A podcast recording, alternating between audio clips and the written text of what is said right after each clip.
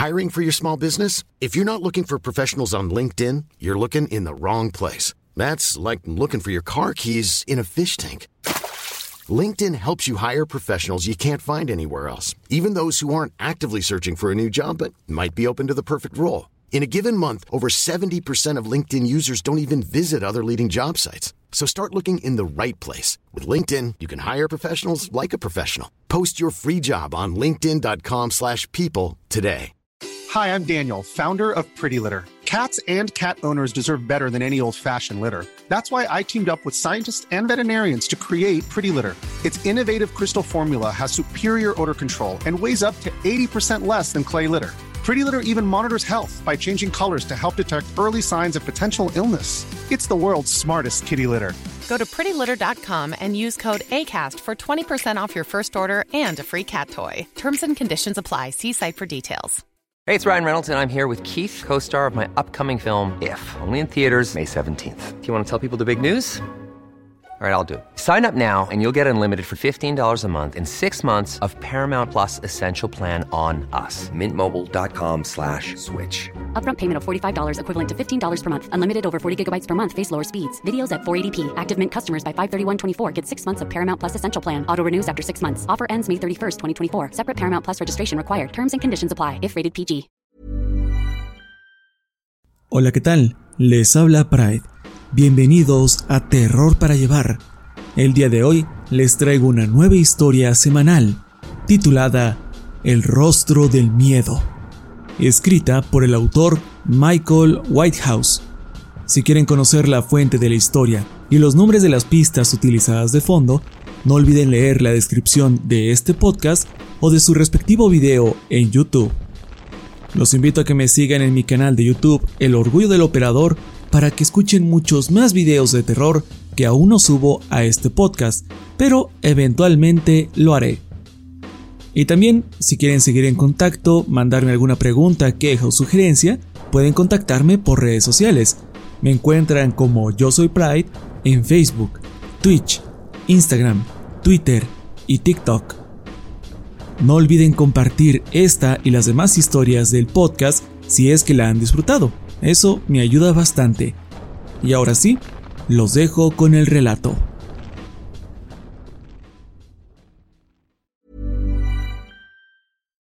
If you're looking for plump lips that last, you need to know about Juvederm lip fillers. With Juvederm Volbella XC and Juvederm Ultra XC, your lip look, whether it's subtle or bold, can last up to one full year with optimal treatment and no additional maintenance. Find a licensed specialist and see if it's right for you at juvederm.com today. That's J U V E D E R M.com. Add fullness to lips in adults over 21 with Juvederm Volbella XC or Juvederm Ultra XC. Do not use if you have severe allergies or a history of severe allergic reactions, or if you're allergic to lidocaine or the proteins used in Juvederm. Tell your doctor if you have a history of scarring or taking medicines that decrease the body's immune response or that can prolong bleeding. Common side effects include injection site redness, swelling, pain, tenderness, firmness, lumps, bumps, bruising, discoloration, or itching. As with all fillers, there's a rare risk of unintentional injection into a blood vessel, which can cause vision abnormalities, blindness, stroke, temporary scabs, or scarring.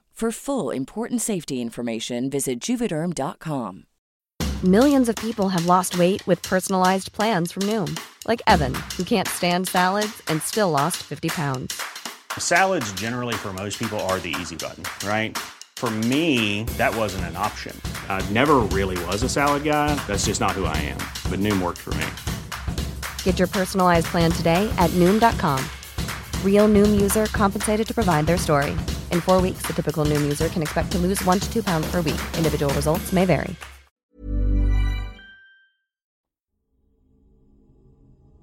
Dos veces vi el rostro en la ventana, presionado contra la superficie. Su helado aliento empañaba el cristal. Al principio me pareció raro. La piel debajo de sus ojos era como olas de carne, exponiendo los delicados y rojizos estratos que estaban debajo. Fue el invierno del 83 y había rentado la cabaña por tres noches. Solo tres. Necesitaba un descanso. Algún lugar donde relajarme. dónde recuperarme. Había sufrido un ataque al corazón hace dos meses. Una desesperante y dolorosa experiencia que no se la deseo ni a mi peor enemigo. Estar tirado en el piso de mi cocina, con la aguda agonía recorriendo con prisa mis venas, mi pecho, brazos, quijada. Perdí la conciencia y la recuperé días después sobre una cama de hospital. Mi hija, Jen, fue quien me encontró. Que Dios la bendiga. La cabaña era para hacer un retiro, un lugar lejos del estrés de mi vida, las consecuencias de un matrimonio fallido, las presiones de una carrera en declive y los estragos de ver a la muerte cara a cara. El estar cómodo se había vuelto algo ajeno. El miedo, por otro lado, ahora era mi enemigo y eterno compañero. Sentía todos los latidos de mi corazón, el más ligero cambio de ritmo o palpitación. El saber que en cualquier momento la agonía de la muerte podría descender sobre el mismo órgano que me daba la vida parecía perverso, una mala broma. Ahora vagaba por la vida como si fuera de cristal, con miedo de que la más mínima exaltación pudiera quebrarme. Los doctores hicieron su parte a través de la cirugía y los medicamentos. Ahora era mi turno de ayudar a mi cuerpo lo mejor que pudiera. Solo el tiempo diría qué tan exitosos serían dichos esfuerzos. Se me recomendó relajarme, tomar terapia física y evitar cualquier tipo de ansiedad o cambios de humor repentinos. Pero, ¿cómo evita uno una sorpresa desagradable? por definición, es a causa de un evento desconocido e inesperado que habita en la oscuridad, escondido en la niebla, a la vuelta de la esquina, en el siguiente cuarto, en un giro desafortunado o en una llamada telefónica con malas noticias. El evitar lo inesperado me resultaba un mal chiste, y, aún así, heme aquí, preparándome para la soledad en el campo, siguiendo el consejo de los expertos, aquellos hombres y mujeres con batas blancas y estériles. Casi había ignorado sus recomendaciones, quedándome en casa, recluido, contando las horas y los latidos de mi corazón como si fueran la cuenta regresiva de mi vida. Cuando uno no hace nada, la mente puede desatar un terrible asalto de memorias. Pensé en Susie, en los años que pasamos juntos, desperdiciados. Fuimos felices alguna vez, pero fue en parte mi culpa que todo terminara. Ella fue a visitarme al hospital. Quizás también deseaba una reconciliación, pero sentir el abismo entre nosotros mientras estaba sentada en la habitación fue peor que cualquier dolor físico. Sonreímos, hablamos palabras vacías del día a día que se dicen en cada sala de hospital. Al irse, tocó mi mano por un instante y, solo con eso, sabía que ya no albergaba la chispa que alguna vez sintió por mí. Intentó ser amable, pero algunos hechos y palabras no se pueden deshacer. Un fuego de resentimiento que no se puede extinguir. Dicen que el tiempo cura todas las heridas, pero algunas son más profundas que otras. En esos insípidos días de soledad, solo pensar en mi hija me ayudaba a no caer en una oscura depresión, aunque pasaba casi todo el tiempo con su madre. Quizás también fui frío con ella. Estaba al tanto de mis errores, pero nunca dudé de que fuera algo menos que un amoroso padre, y viví con esa convicción por los escasos dos días a la semana que podía verla. Los intermedios estaban llenos de miedo, muerte y autodesprecio. Amigos, familia, doctores, todos me alentaban a irme de vacaciones, pero tenía miedo. Miedo de que mi corazón se rindiera. Miedo de las posibilidades que maquinaba una mente ansiosa preocupada por el frágil cuerpo que poseía. De no haber sido por Jay, jamás hubiera ido. Me visitaba varias veces a la semana y me animaba lo más que podía con sus bromas y chistes de siempre. Me hizo seguir adelante, y, de hecho, fue él quien finalmente me convenció de que un par de días en el campo me harían bien. No obstante, seguía aterrado de estar solo, aislado, lejos de las cosas y la gente. ¿Y si tenía otro ataque? Tal vez el próximo sería letal, e incluso si pudieran salvarme, estaría demasiado lejos para que la ayuda llegue a tiempo. Necesitaba un lugar en el que pudiera alejarme del mundo, pero no tanto de las maravillas de la medicina moderna. Fue por eso que escogimos la cabaña de Blackwood. Jay había ido ahí de niño. Se encontraba a las orillas de un gran bosque, con un gran espacio abierto alrededor junto a un hermoso río del otro lado. A pesar de estar tan alejado del mundo, en realidad estaba a solo 10 kilómetros del hospital más cercano, el cual se ubica en un pequeño pueblo que colinda con esa espesa y oscura red de árboles. Esto, y la insistencia de Jay por acompañarme, me dejaron satisfecho con la idea de que la ayuda siempre estaría al alcance. Podía sentir cómo empezaba a relajarme al alejarnos de la ciudad, y durante el viaje hablamos y bromeamos, recordando nuestros días de universidad. Por primera vez en meses, me sentí positivo con el mundo. Viendo la carretera alejarse en la distancia, cediendo su concreto a la salvaje e imponente grandeza de la naturaleza. Solo una vez me atreví a mencionar a Susie y nuestra separación, pero Jay desvió rápidamente el tema a algo más positivo y divertido, como suele hacerlo. Me aferraba a la idea de que el divorcio nunca se concretaría del todo, que volvería conmigo. Pero la esperanza puede ser tan agotadora como el predicamento en cuestión. Así que intenté filtrar a Susie de mi mente lo más que pudiera. El camino se ondulaba por el bosque Blackwood. Recorrimos 10 kilómetros de giros y curvas serpenteantes antes de llegar al claro. Un enorme parche de hierba húmeda servía como alfombra en el área, tan abundante que tuvimos que estacionarnos a unos metros de nuestro destino. Así no se estancaría el auto en algún charco. En el centro del terreno, similar a un pantano, se erguía una vieja y descuidada cabaña a la que llamaríamos hogar por los próximos tres días. El lugar era pequeño. Tenía una recámara principal con todo y chimenea, una parrilla y dos cuartos más pequeños en la parte de atrás. La casa llevaba ahí una eternidad. Eso era seguro.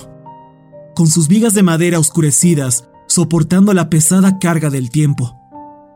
El olor a moho y corteza inundaba el aire, y el sonido de la corriente del otro lado de la cabaña burbujeaba pacíficamente, sereno y misterioso. El primer día transcurrió tranquilamente, justo lo que necesitaba relajarme con un libro frente a tres troncos que alimentaban el fuego, pasar algo de tiempo en los escalones del pequeño pórtico, ver el río hincharse y acaudalarse con las corrientes de invierno. Fue entonces que comprendí el nombre del lugar.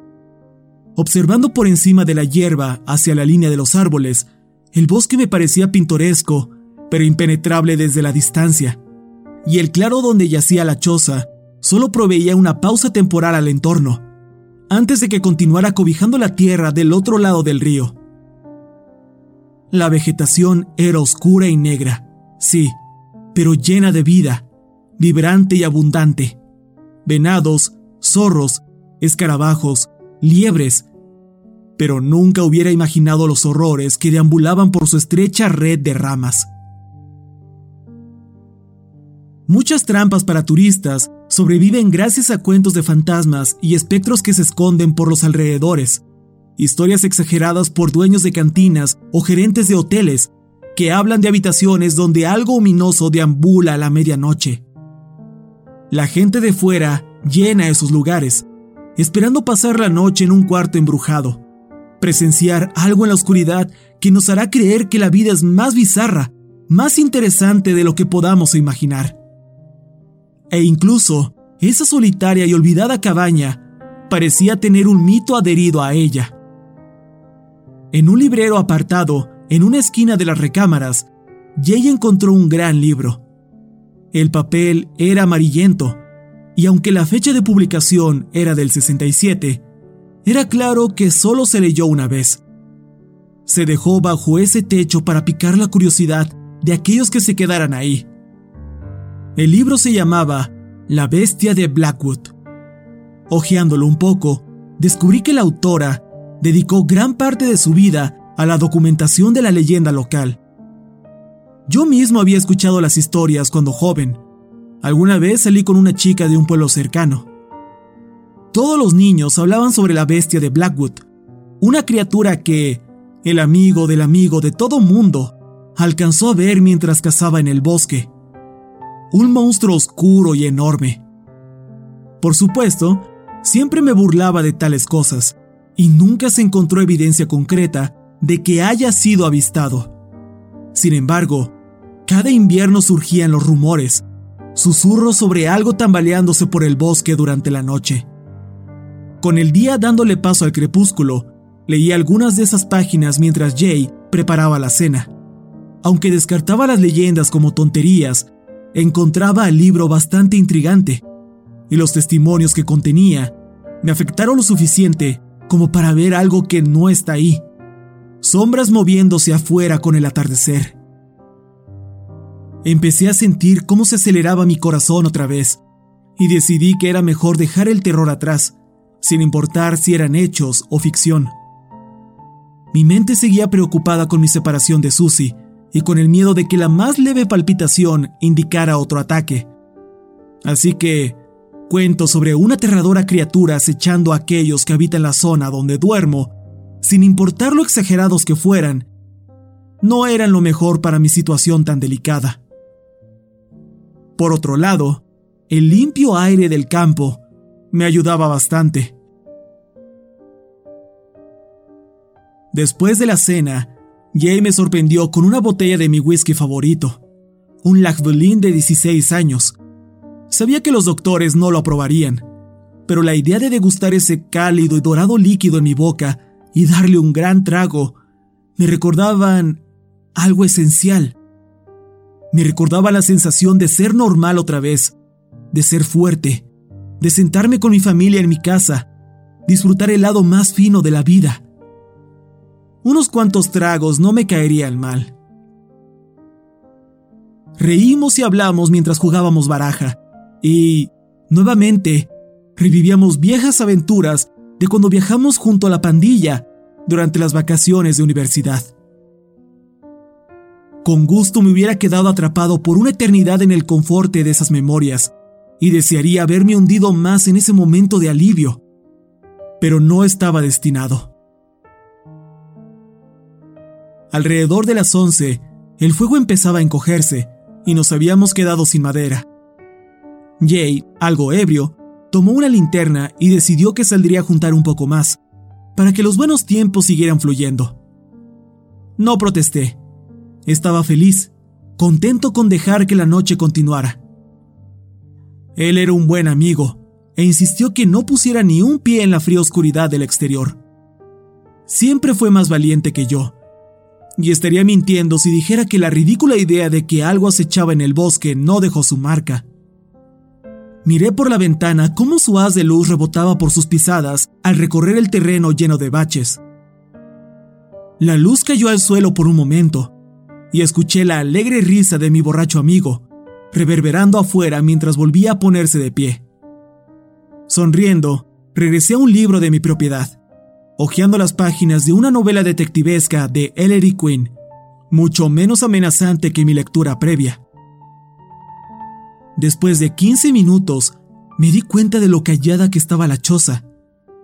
Ningún ruido, nada de viento, sin sonidos de seres vivos, y, por primera vez, sentí que algo siniestro aguardaba en la quietud. De repente, Jay irrumpió en el edificio y colapsó en el suelo, hiperventilando. Regresó a la puerta y la pateó con el talón, frenético. Sus ojos, bien abiertos, llenos de pánico e incredulidad. Luchando por ponerse de pie, volcó una pequeña mesa y recargó la antigua madera contra la perilla. ¡Ayúdame, por amor de Dios! susurró ansiosamente. Me puse de pie de un salto y acudí al llamado de mi amigo, ayudándole a mover muebles y cualquier cosa con bastante peso contra la puerta. Era la primera vez desde mi ataque que tenía que esforzarme tanto físicamente, y no sería la última. Sentía la sangre bombeando por mi pecho y momentáneamente me estremecí por la sensación. Intenté averiguar qué había pasado, pero Jay estaba exhausto y perturbado. Un brillante hilo de sudor le recorría la mejilla mientras buscaba recuperar el aliento. Apagó el interruptor inundándonos en la oscuridad, la cual solo era perforada por la luz de la luna creciente colgando en el cielo. Su brillo plateado iluminaba tenuemente el interior de la cabaña. Acaparando la ventana con vista al bosque, nunca apartó la mirada del mundo exterior. Nos quedamos ahí. Mis repetidas preguntas no recibían respuestas y poco a poco regresó mi fragilidad. Me sobé el pecho por un momento. Parecía que la ansiedad de mi amigo se esparcía a mí.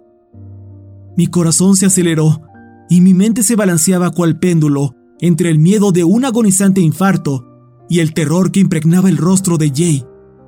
¿Qué pudo asustarlo de tal forma? Respiré profundamente para tranquilizarme, pero Jane no lo notó. Seguía con la mirada fija la intemperie. Fue solo cuando le serví un gran vaso de whisky que por fin rompió el silencio. Nunca me han asustado las palabras, pero las de mi amigo, sin duda, me perturbaron. Hay algo allá afuera. No respondí de inmediato, pero cuando lo hice, Solo se me ocurrió preguntar, ¿algo? ¿A qué podría referirse con ese término tan ambiguo? No había osos en esta parte de la nación, ningún gran depredador. No obstante, parecía que Jay había visto algo grande en el bosque. Se encontraba juntando madera para la chimenea cerca de la línea de los árboles y mientras escribía cómo una ráfaga de lluvia cayó sobre la vegetación encima suyo, noté cómo el miedo se apoderaba de él y de mí. Mi corazón latió con más fuerza a la par que Jay tartamudeaba. Lo, lo, vi moviéndose entre los árboles, directo hacia mí. No miré hacia atrás, pero te aseguro que no era humano. Sabía que mi amigo estaba convencido de sus palabras, y aunque descartaba la idea de que una criatura desconocida acecha los bosques, sí creía la parte de que había alguien allá afuera. Alguien peligroso, demente, o quizás ambas. Mi pulso continuaba acelerándose con la imagen de una figura de sombras merodeando a nuestro alrededor, observándonos, esperando. Después de componerse, Jay preguntó si estaba bien. Su miedo se convirtió en preocupación por su amigo. Por otro lado, yo estaba aferrado a una sola acción. Escapar. Me apresuré hacia el teléfono, pero al tomar la bocina, fui recibido por un silencio frío como el hielo. La línea estaba muerta, y lo que eso me indicaba es que la amenaza oculta a la que nos enfrentábamos era real. Solo pensarlo envió oleadas de miedo hasta mi alma. Me quedé de pie por un momento, intentando desesperadamente formular un plan. Ese lugar tan sereno y pacífico durante el día ahora se sentía imponente. Un sitio donde no existe la misericordia. Solo quería irme a casa. Jay me hizo un gesto y apuntó al exterior con su temblorosa mano. Fue ahí cuando soltó un susurro ahogado. Ahí está. Al principio, cuando miré hacia la noche, no vi nada. Sin embargo, en cuanto mis ojos se ajustaron a las tinieblas del campo, finalmente lo vi. En el fondo esperaba que, simplemente, Jay estuviera demasiado ebrio y se asustara a sí mismo allá afuera. No obstante, ahora, cualquier sueño, fantasía o explicación simple se habían esfumado. Alguien estaba de pie entre los árboles. Solo estaba parado, observando, cubierto en sombras. era difícil diferenciar algún detalle. Todo lo que veía era su silueta. Una silueta encorvada con uno de sus brazos rodeando un árbol, como si lo usara de apoyo. No estaba seguro, pero sentía que su mirada estaba fija en nuestro refugio. Una edificación raquítica que había visto demasiados inviernos y que, quizás, hasta se había topado con quien sea o lo que sea que nos observaba del otro lado del frío pantano que nos rodeaba. ¿Quién? ¿Quién es ese? Tartamudeé. ¡Baja la voz! espetó Jay. Y así lo hice, susurrando sobre la figura que estaba a varios metros de nosotros. No es un hombre, continuó Jay, pero yo quería convencerlo de que no era así. Lo vi entre los árboles, se movía... se movía raro, como cojeando. Le falla el equilibrio o está deforme o algo, pero era rápido. No tengo idea de cómo alcancé a regresar. Quizás no pueda alejarse del bosque. Y era claro que una revelación le llegó a la mente. Se giró de súbito, cruzando la habitación hacia donde había dejado el libro que describía a la extraña criatura del bosque. Jay hojeó rápidamente el texto, cubriendo con su mano lo más que podía la luz de su lámpara. Mientras lo observaba escaneando el contenido, buscando lo que lo tenía tan animado, casi me reía de la situación. Es solo un sujeto, Jay. Alguien intentando jodernos. Pero él estaba convencido de otra cosa. Mira esto, argumentó, siguiendo el texto con su dedo a leer en voz alta.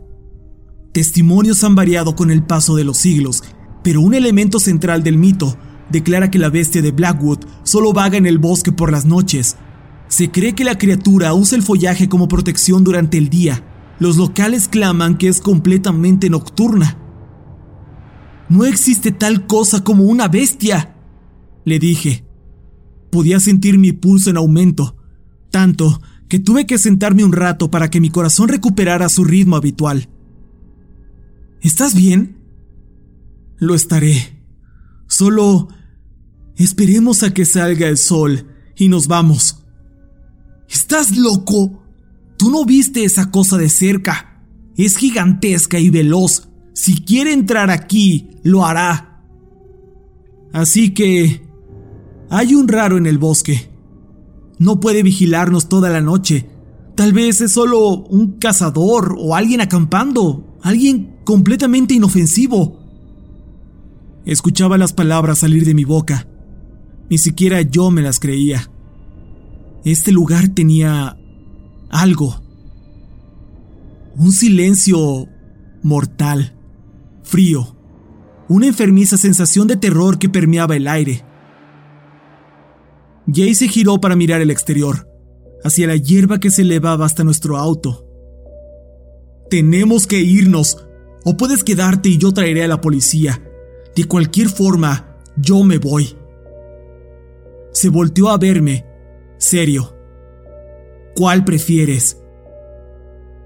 Puede que no le creyera que se trataba de una criatura desconocida la que lo acosó en el bosque.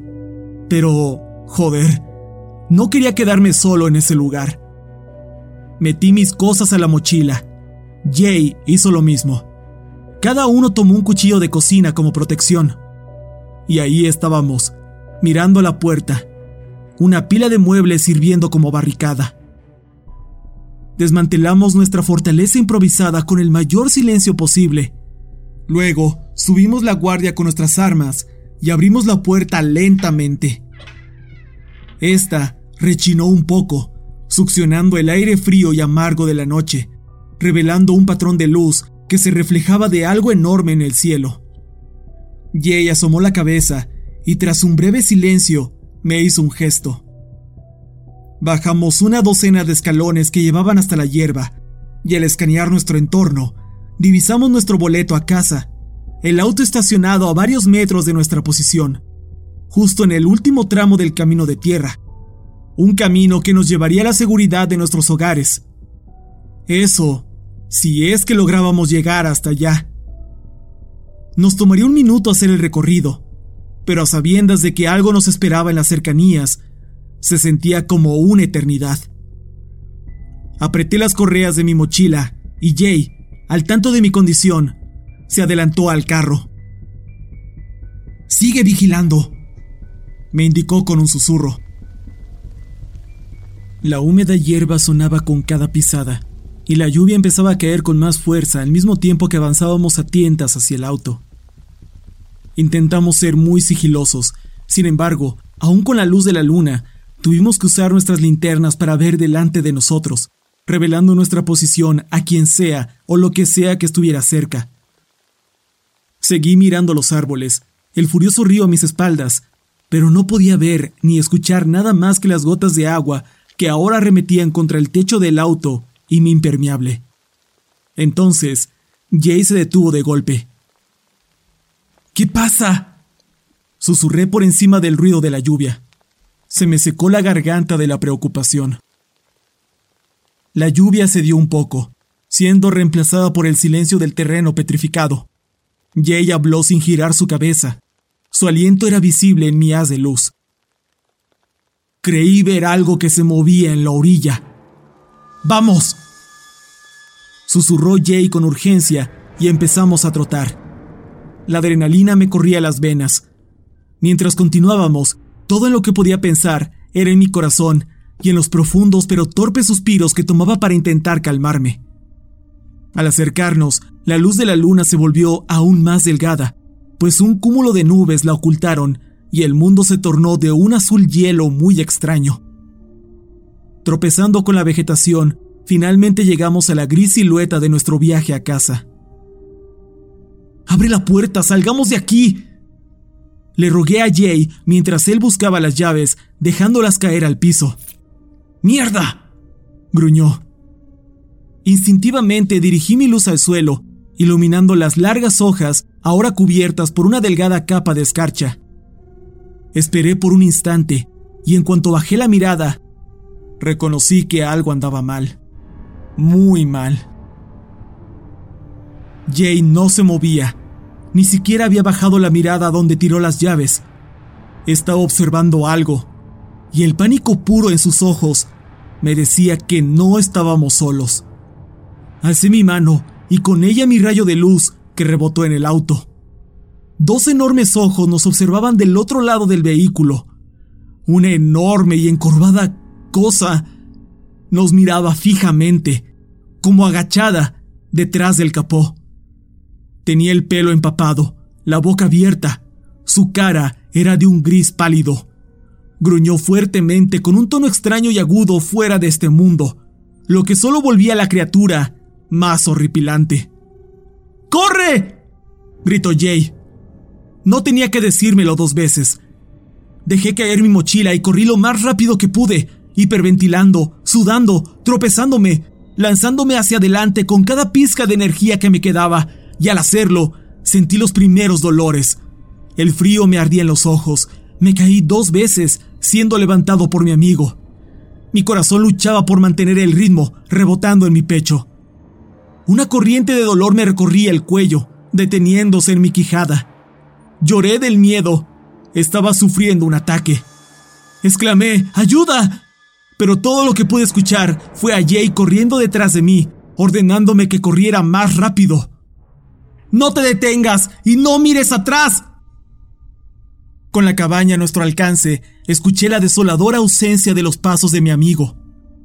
En todo este tiempo conociéndolo, todos esos años, sabía que él era valiente, algo de lo que a veces sentía celos, lo bastante terco para enfrentarse a lo que sea. Entendí lo que su ausencia implicaba. Me estaba ganando algo de tiempo, un gesto altruista que me ayudaría a llegar a la puerta. Cuando lo hice, vi cómo encaraba la bestia de frente.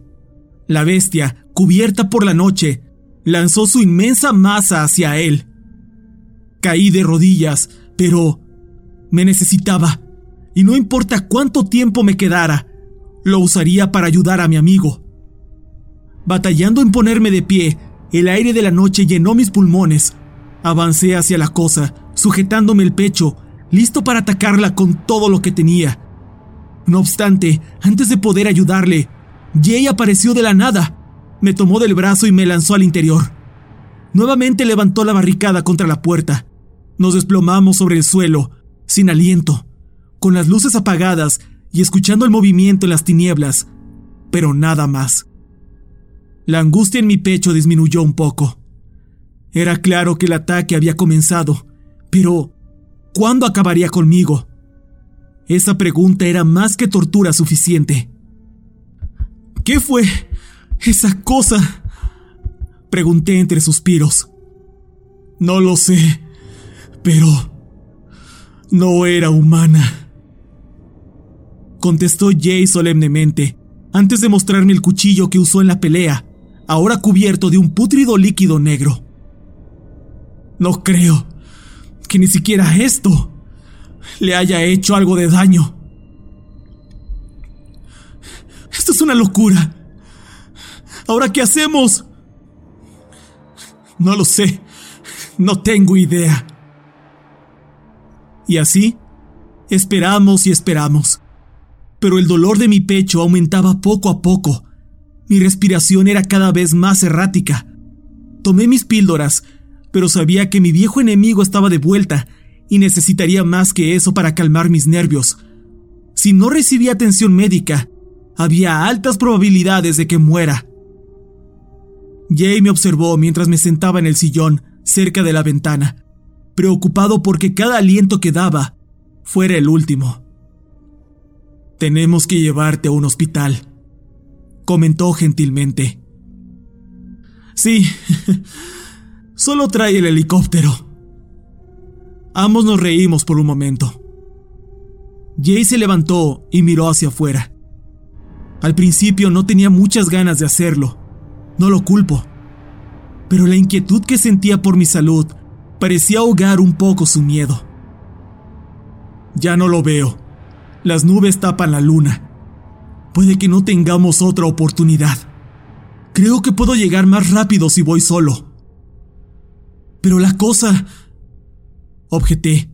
En el fondo estaba avergonzado de que mi miedo a morir alentara a mi amigo a encontrar el coraje en su interior se inclinó hacia mí y sonrió dulcemente, dándome una palmada sobre el hombro. Puedo hacerlo. Está completamente oscuro allá afuera. Tendrás que usar la linterna. Y si lo haces, te verá. Dije, retorciéndome un poco por el dolor que crecía en mi pecho. Solo la encenderé unos segundos a la vez. Así no sabrá dónde me encuentro Tal vez se confunda, no lo sé. Apretó la linterna con una de sus manos, mientras observaba el cuchillo que sostenía en la otra.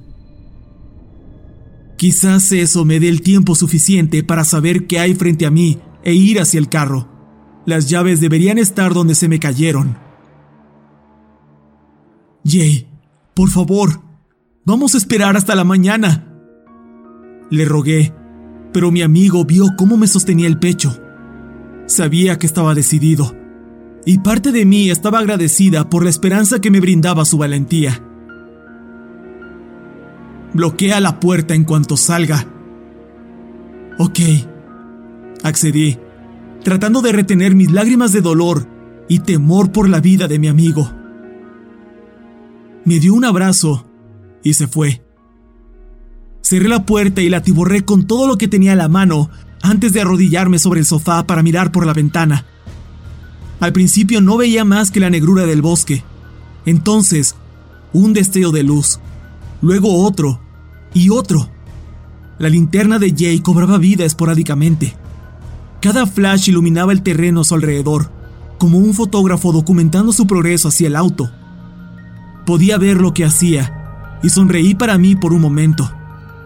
No se movía en línea recta, sino que zigzagueaba, por lo que no podía predecir su próximo movimiento. Otro flash y otro. En cada ocasión parecía no haber señales de la criatura, y cada vez estaba más cerca del auto. Otro flash y pasto. Otro y un árbol. Estaba tan cerca. Entonces, la intermitente luz se volvió errática, moviéndose de un lado a otro, hacia atrás, izquierda, derecha. ¿Se perdió? ¿No sabía en dónde estaba el carro? Un flash y nada. Luego otro.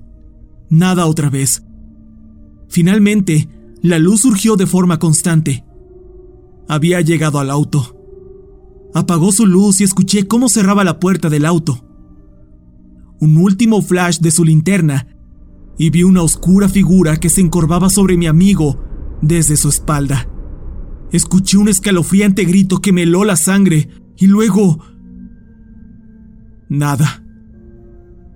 Jay se había ido. La bestia lo tenía. Estaba solo. Tristeza se mezclaba con el miedo, alimentando el dolor en mi brazo y pecho. Era casi seguro que mi amigo estaba muerto y estaba casi seguro de que me le uniría muy pronto. Caí de rodillas. Era el fin. Estaba en la oscuridad, solo, resignándome a morir. Sin embargo, a la par que mi corazón bajaba su ritmo, mis pensamientos se volvieron más claros. Pensé en mi hija, en si era un buen padre o no. Prefería ir al infierno antes que dejar a mi hija sin su padre. ¿Y qué hay de Susie? Aún la amaba y, tal vez, podría arreglar las cosas, reunirnos a todos como familia. Podría aprender a amarme otra vez. Mi corazón aún latía, y mientras lo hiciera, había tiempo para la esperanza, para escapar. Pero, ¿qué hago con este tiempo? El teléfono estaba muerto, y todo lo que podía hacer era esperar el amanecer. Aún faltaban tres horas para eso, mínimo, y dudaba que fuera a aguantar hasta entonces. Y dejando de lado mi corazón, quién sabe si tan siquiera esta vieja puerta pudiera soportar un ataque de lo que sea que me acechaba. Me asomé a la ventana. La lluvia caía nuevamente, oscureciendo aún más el mundo exterior. Y, aún así, tenía la certeza de ver algo cojeando en la oscuridad con débiles rayos de luna que se filtraban de vez en cuando, alcanzaba a ver a mi atacante, deambulando, vigilando, esperando. ¿Qué era? ¿Un hombre? ¿Una cosa que la ciencia aún no ha descubierto? No sabía a dónde ir. Todo en lo que podía pensar era en regresar a casa con mi familia. La esperanza de sostener a Susie y a mi hija en mis brazos una vez más era suficiente para alimentar mi espíritu. Mi único refugio era el libro, aquel del que me había burlado antes. Tenía que aceptar la posibilidad de que nos habíamos topado con la bestia de Blackwood. Hace unas horas, la idea me parecía ridícula, pero el miedo abre la mente a nuevas avenidas de escapismo. Me senté en la mesa y usé la luz de mi linterna para iluminar las páginas cubriendo todo con mi mano. Lo que leí me intrigó. La criatura ha sido descrita desde los 1700 y se sugiere que se haya avistado desde mucho más atrás, pues se cuentan historias muy vagas de el hombre gris de Blackwood desde hace siglos. Al parecer, no se han registrado muchos encuentros en el siglo XX. De hecho, la última persona que dio una declaración oficial vivió en 1952, clamando haberse topado con una figura de rostro gris y una espalda encorvada que desaparecía entre los árboles del otro lado del bosque. Los mitos originales no daban muchas pistas de su origen, pero ciertamente hablaban de sus motivaciones. La criatura era atraída por la avaricia. Se les decía a los niños que se portaran bien y fueran compartidos con los demás. De otra forma, la bestia saldría del bosque y se los llevaría por la noche. No puedo mirarme en el espejo y decir que nunca he sido avaricioso o completamente altruista, pero ser castigado de esta forma parecía cruel tener como prisionero en esta choza a una persona que casi había muerto ya una vez. Regresando al libro, supuestamente la única forma de protegerse de la criatura era con luz o ser una persona sin tendencias egoístas ni avariciosas. En siglos anteriores, los pueblerinos locales hacían caminos iluminados por antorchas para alejar a la bestia de viajeros inocentes. Cada golpe enviaba oleadas de terror por mi cuerpo. No era mi corazón, era alguien en la puerta. Esperaba contra toda probabilidad que mi amigo hubiera logrado evadir a la criatura una vez más. Sujeté mi cuchillo con fuerza, me acerqué a la puerta y reuní el coraje para preguntar, Jay, ¿eres tú? Rogué porque así fuera. No obstante, la respuesta que recibí no fue la voz de uno de mis amigos más antiguos, ni siquiera era la voz de un humano. Más bien, se trataba de un estridente chillido de algo inhumano. Un sonido que hablaba del tiempo, épocas y de Mo y el bosque. Un llanto casi infantil con un propósito incomprensible. La puerta se sacudió violentamente mientras yo apilaba más sillas, cacerolas, todo lo que podía encontrar contra la barricada. Los golpes eran fuertes y llenos de ira. Los gritos continuaban. Me cubrí los oídos por la desesperación. Entonces recordé. La luz. Las antorchas que solían alejar a la bestia. Activé el interruptor y la luz de afuera se encendió. Escuché otro alarido y con eso los golpes cesaron. Rápidamente fui a encender todos los focos de la casa. No estaba seguro de si esto sería suficiente para detenerla, pero si lograba llegar hasta la mañana, tal vez el sol me salvaría. Entonces lo escuché. El sonido de algo moviéndose, deslizándose, trepando. Me quedé paralizado cuando me di cuenta. Venía de mi habitación. La bestia había entrado, atraída, sin duda, por cualquier egoísmo o avaricia que haya cargado a lo largo de mi vida. La puerta de la habitación se abrió lentamente. Mi corazón retomó su feroz marcha. Una vez más, me vinieron a la cabeza los recuerdos de mi familia, la risa de mi hija y el tierno abrazo de mi esposa. Me impulsaban, me dotaban de una fuerza que no sabía que tenía. Me abalancé aterrado a la puerta del cuarto. Incluso con todo el impulso que tomé, la criatura alcanzó a escabullirse un poco. Su mojada piel gris y oscuro pelo se asomaban. Ataqué con mi cuchillo, pero fallé. La bestia pareció dudar por un momento, y aproveché esa distracción para meter mi mano por la puerta semiabierta y tocar el interruptor. La luz bañó la habitación. Hubo un gruñido de dolor y luego... nada.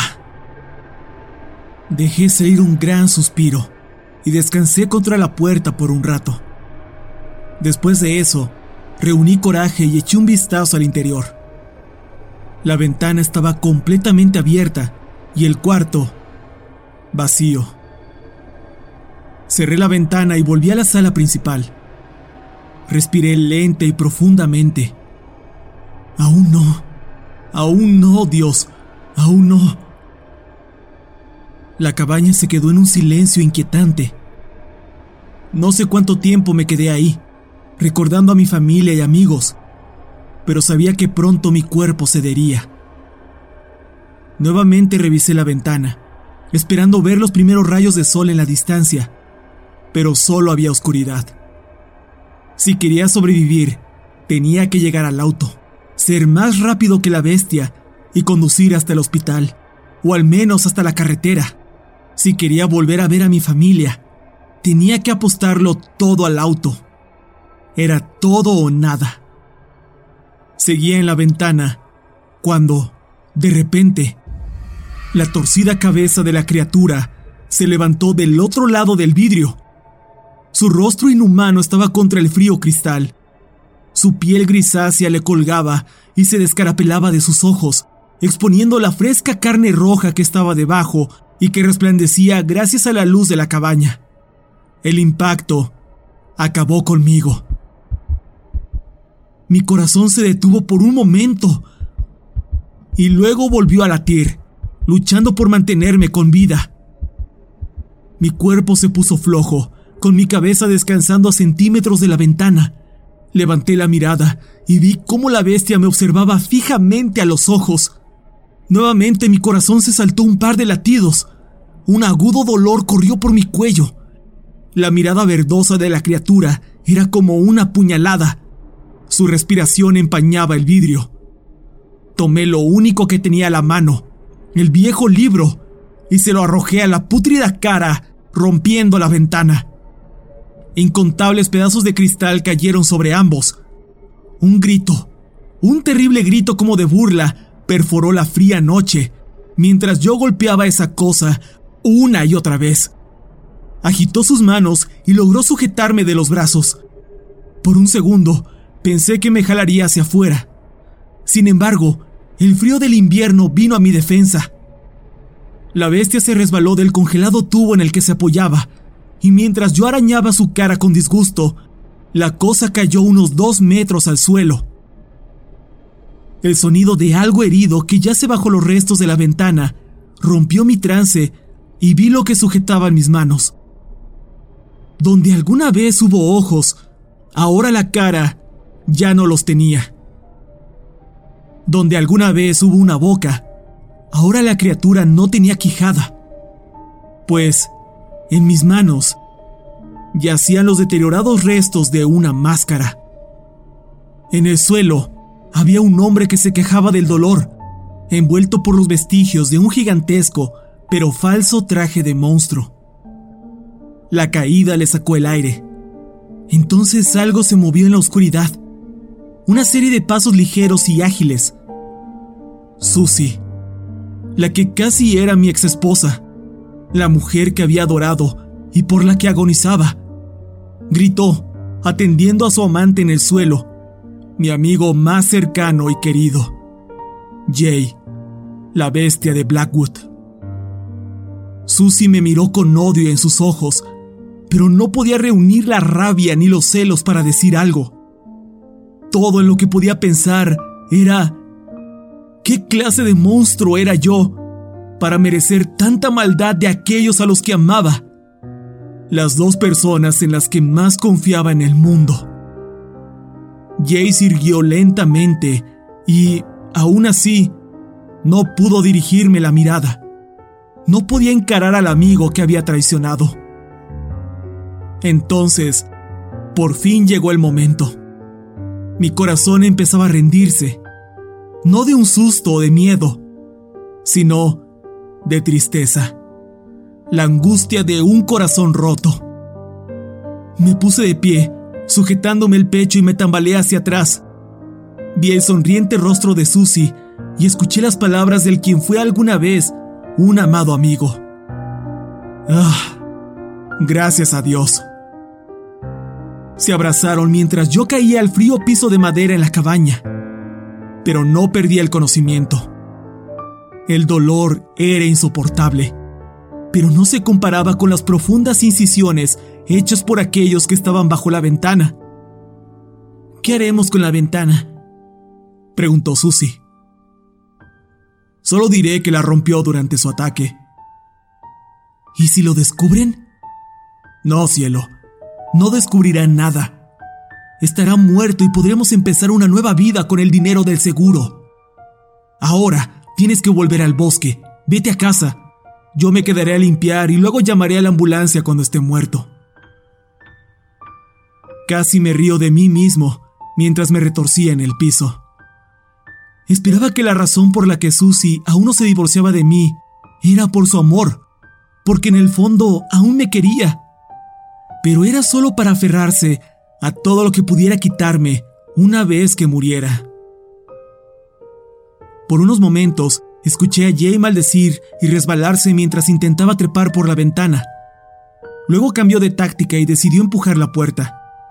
No obstante, había hecho una buena barricada y, evidentemente, no tenía la fuerza para derribarla sin dejar evidencias de que algo más ocurrió aquí. Fue ahí cuando empezó a gritar, enojado. Incluso llegó a maldecirme. Era solo cuestión de tiempo para que pudiera entrar, limpiar el lugar y contarle a la policía lo triste que estaba de que el corazón de su gran amigo se rindiera. Lo último en lo que pensé fue en mi hija, en cómo nunca pude arreglar mis problemas como padre, y finalmente perdí el conocimiento. Pero asumo que aún no era mi momento. Cuando desperté, me encontraba rodeado por el blanco resplandor de mi cuarto en el hospital. Mi mano era sostenida fuertemente por mi hija, quien estaba dormida en una silla junto a mi cama. El doctor que me atendió explicó que había sufrido otro ataque, aunque no tan severo como el último. Y si me tomaba las cosas con calma, podría recuperarme con algo de terapia. La policía estaba ansiosa por hablar conmigo. Les di mi versión de lo ocurrido y a cambio me contaron todo lo que sabían. Me encontraron inconsciente al lado de la carretera que lleva al bosque de Blackwood, a las afueras del pueblo más cercano. Investigaron la cabaña a profundidad y la encontraron en las mismas condiciones en las que la dejé. La ventana rota y la puerta bloqueada desde el interior por los muebles. Sin embargo, no había rastros de Jay o mi esposa. Simplemente no pudieron encontrarlos. La única evidencia que tenían de que hayan estado ahí eran las huellas que dejaron en el lodo alrededor de la cabaña, acompañadas por un tercer juego de pisadas mucho más grandes que llevaban a lo profundo del bosque.